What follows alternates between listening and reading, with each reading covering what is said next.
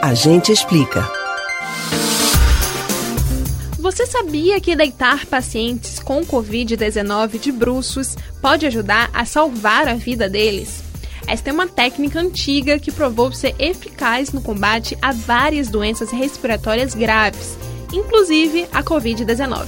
Entender como esse método simples funciona pode ajudar caso você esteja ou conheça alguém com sintomas de falta de ar por conta do coronavírus.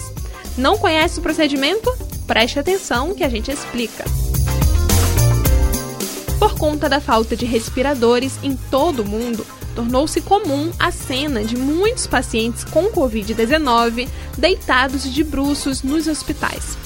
Isso acontece porque muitos deles não têm boa oxigenação nos pulmões, o que os danificam e provocam a tão mencionada falta de ar. Quando a falta de ar é severa e acompanhada de outros sinais da Covid-19, o recomendado é que os pacientes procurem um hospital.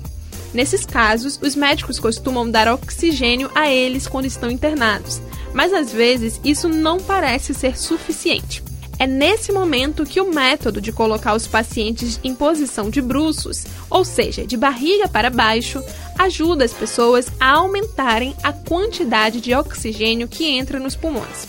Os especialistas explicam que a parte mais pesada dos pulmões ficam nas costas, por isso, quando eles se viram, fica mais fácil de respirar.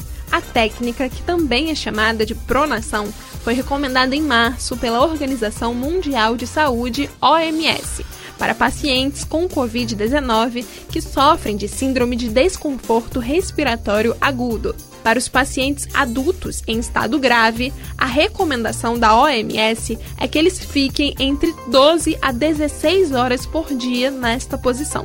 No entanto, o que parece ser um procedimento simples pode ser demorado na prática.